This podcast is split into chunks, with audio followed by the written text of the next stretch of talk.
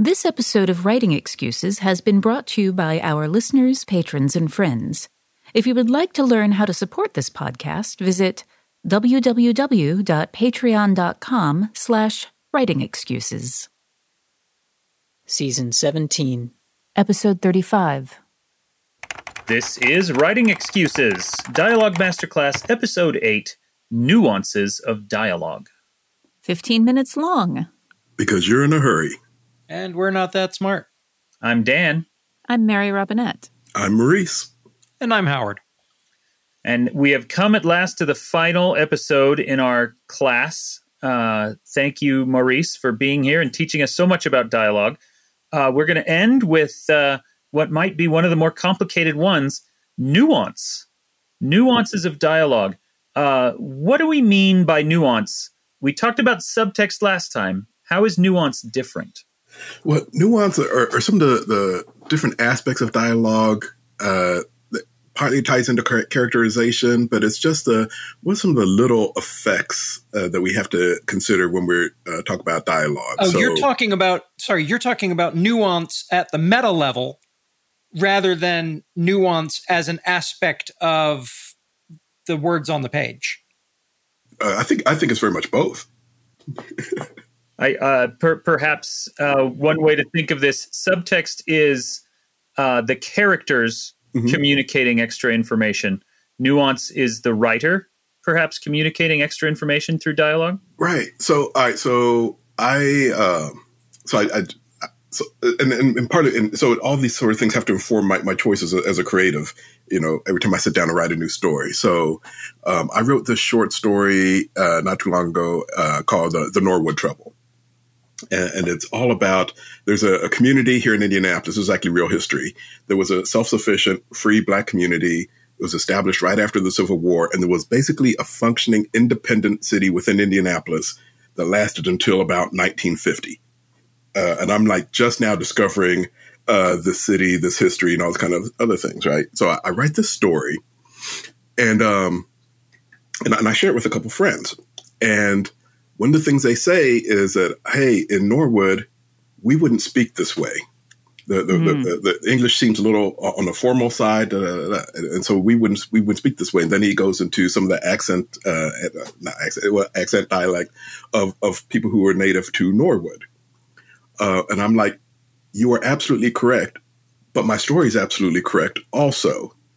And he was like, well, why is that? I'm like, cause if you, the, the story is a frame, there's a frame story where it's obvious the, the main person is talking to someone who's trying to record this hidden history.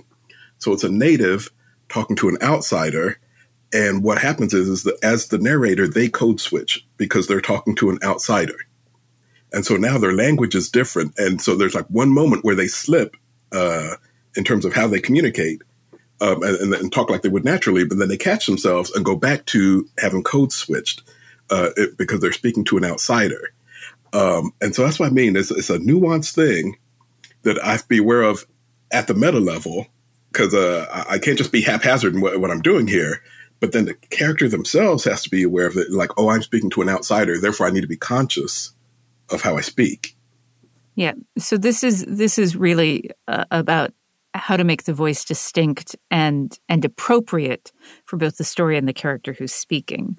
Like um, when I wrote uh, of Noble Family, which is set in Antigua, I wanted, um, and I had there's a ton of enslaved Antiguan people uh, as characters in the story, and I I wrote the I, I wrote the dialogue the way I would hear it for someone of that class in the U.S., but the um, but the U.S. is not Antigua. There's new nuance, very different nuances, and so I had an Antiguan author, Joanne Hillhouse, um, who, whose work you should read. Uh, I had her rewrite all of my dialogue because I knew that there was no way that I was going to be able to get the nuance of those characters. Um, just the sound, the, the disapproving sound that, that one makes is different. So when you're when you're thinking about the nuance, a lot of times you can you can hit that yourself. You can do it yourself, but sometimes you need to bring in someone from the outside. Like I also get astronauts to help me. Here, here's a here's a fun piece of nuance. Instead of saying down the rabbit hole, an astronaut is likely to say, "Yeah, I've I know this because they said it. Um, yeah, I was up all night because I fell down the internet gravity well." um, let, let me give uh, an an example of of doing this poorly. Uh, my book Ghost Station, which is about Berlin in the Cold War.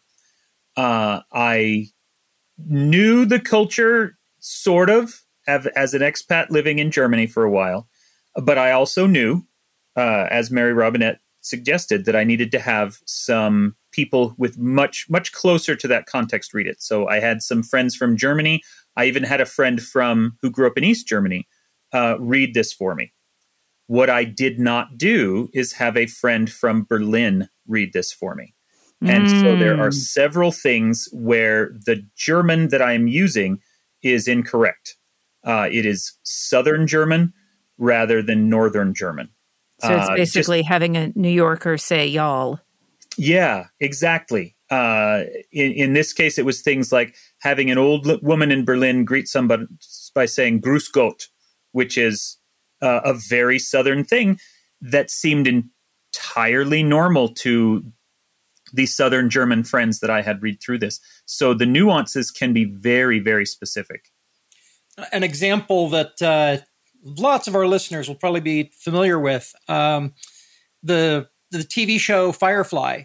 Uh, part of the world building for Firefly was that uh, yeah most of the most of the business gets conducted in English, but when you want to curse, you curse in Chinese. And I was on a panel at a convention where we talked about how cool that was.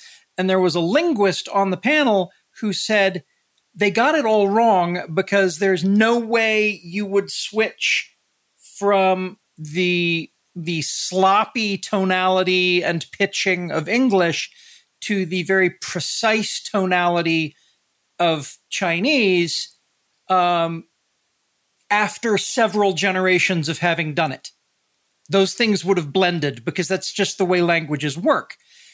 And the nuance here is that if the show had been filmed with people Americanizing Chinese profanity, it would have fallen flat for us. And many, many Chinese people probably would have been put out by the way this was done. And so the nuance there was linguistically, world buildingly, yes, they got it wrong but for the purposes of the show, they got it right. Let's take a moment here for our book of the week. We are going to uh, have a look at Maurice. You told us at the beginning of this cl- class that you had two books come out this year. Let's talk about the second one, Unfadable. Unfadable. Well, Unfadable is my second uh, middle grade detective novel.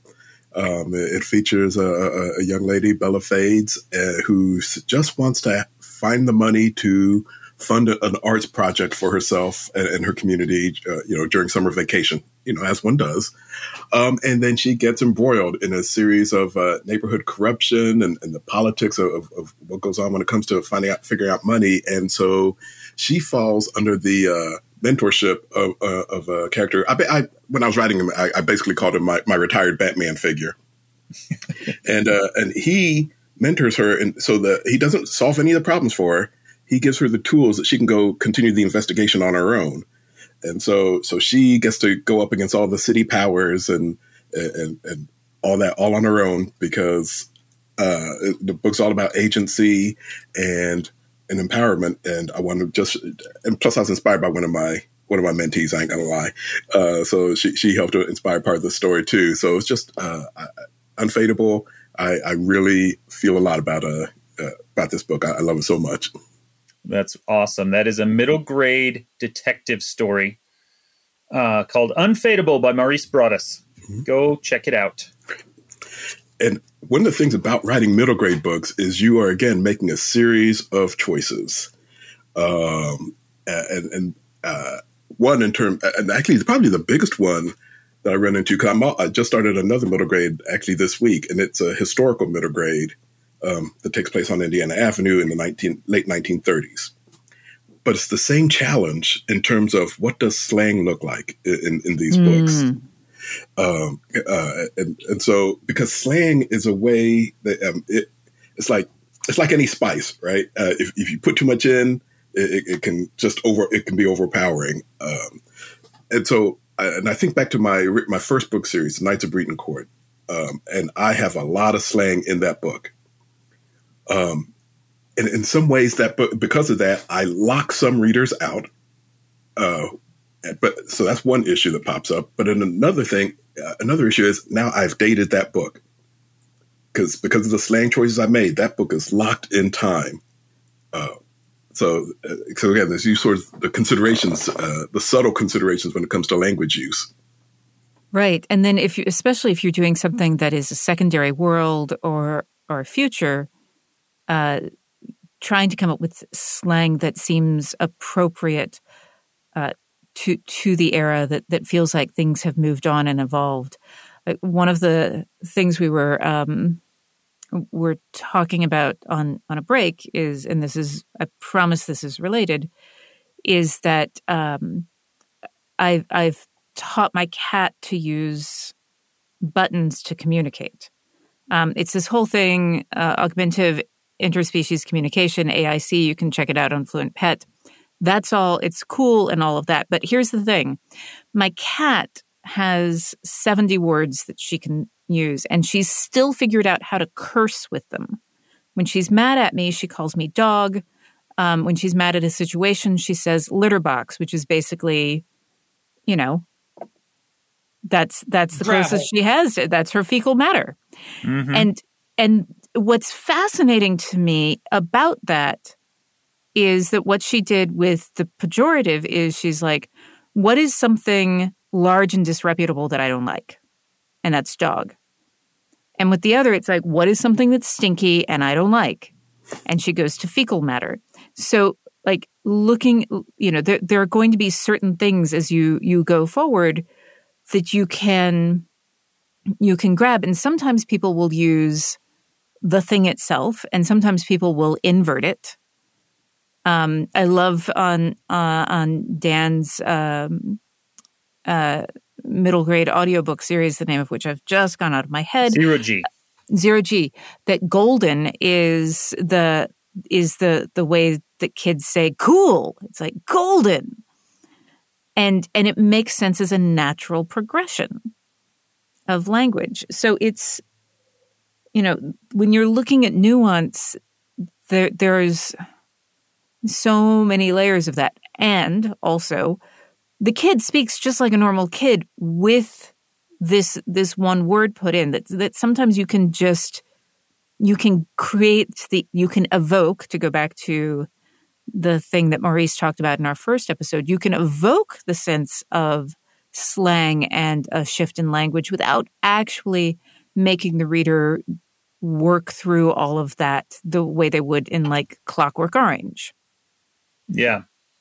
Uh, which is you know a great example of how this this principle exists on a spectrum that at one end you have clockwork orange or neuromancer or something that is going out of its way to create an entirely new linguistic environment for the story and you have to really work to get into it but once you're there it feels comfortable and new and then at the other end of the spectrum, you have something like zero G, which is just I made up one new slang word, and other than that, everyone talks like they do today uh, to hint at the difference.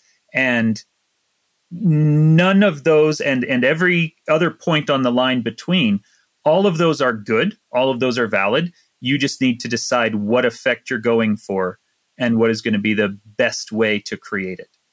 And and also what you as an author can sustain and will be enjoyable for you. Mm-hmm. like if you really enjoy language creation and go all in if you don't there's no reason we don't get paid enough basically. So let me let me give you a couple of concrete tools um, to to think about when we're thinking about uh, nuance and dialogue because I, I, promised that I would do this when we were in our first episode. Um, I mentioned uh, pacing, accent, and attitude. So pacing or rhythm is um, the the the the sounds that the the flow of of how the language comes out, and you control that with your punctuation. So, roughly speaking, as an audiobook narrator, when I look at punctuation on the page, it's there to tell me when to pause and breathe. So, a comma kind of represents, and this is very mechanical, comma kind of represents a one second pause. A period, I count for two, and a paragraph break, I count for three. And, and again, super mechanical in the real world, it's way more flexible than that. But when you're thinking about creating someone who speaks very rapidly and they don't really ever take a breath, take all of punctuation out. You get long run on sentences. If someone speaks with short, choppy sentences, you put a lot of periods in. If you have a starship captain and there, then you can, you know, throw all of the ellipses in there that you want to throw in or periods occasionally. Um, accent, which we talked about in terms of culture and nationality and class and age, accent comes down to word choice and sentence structure. That's how you represent that on the page. And then attitude is kind of all of the above. It's the rhythm with which we speak, which is represented by punctuation, and it's also the word choices. So the way you speak when you're happy is different than the way you speak when you're angry. And you can control the audience's perception of that through your punctuation, word choice, and sentence structure. Awesome. Okay, so now we've got some homework to bring this all home. Uh, before we do the homework, let me thank Maurice one more time for being here with us. You're fantastic. We love to have you on the show. Uh, this has been a really fun deep dive into dialogue. So, Maurice, thank you for being here. Hey, thanks for having me. This has been great. You're welcome back anytime. Now, Howard, bring us home with some homework. Okay. You you want a deep dive. Here we go.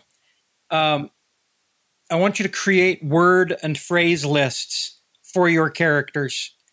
Um, specifically, what we're looking for for each character is a list of the words and phrases that are unique to them that they are going to use that you won't see from the other characters.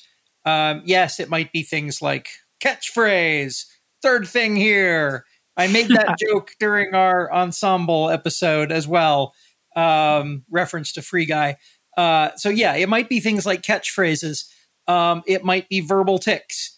Uh, a couple of times in this series, I've said, you know, wait, wait, wait the, the three waits in a row, that might be a tic that is unique to one of your characters. So you make this list of things that are unique to each of your characters, and then you make a list of things that are, uh, and this is especially important for an ensemble, uh, uh, expressions, um, words that they share that that are perhaps unique to them um, that, that you wouldn't hear from folks uh, in a different group.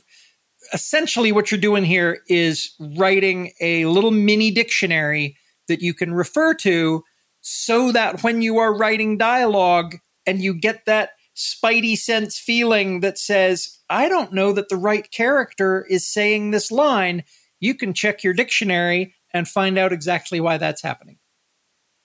There you go. This is writing excuses. You are out of excuses. Now go write. For this episode of Writing Excuses, your hosts were Dan Wells, Mary Robinette Kowal, Maurice Broaddus, and Howard Tayler. It was engineered by Daniel Thompson and mastered by Alex Jackson. To find more of Writing Excuses and support us, check out patreon.com slash writing excuses.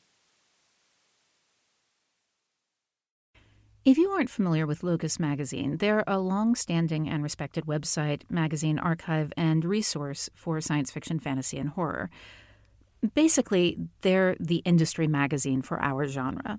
They also run the annual Locus Awards, a top tier award that recognizes new, diverse, and excellent voices in speculative fiction.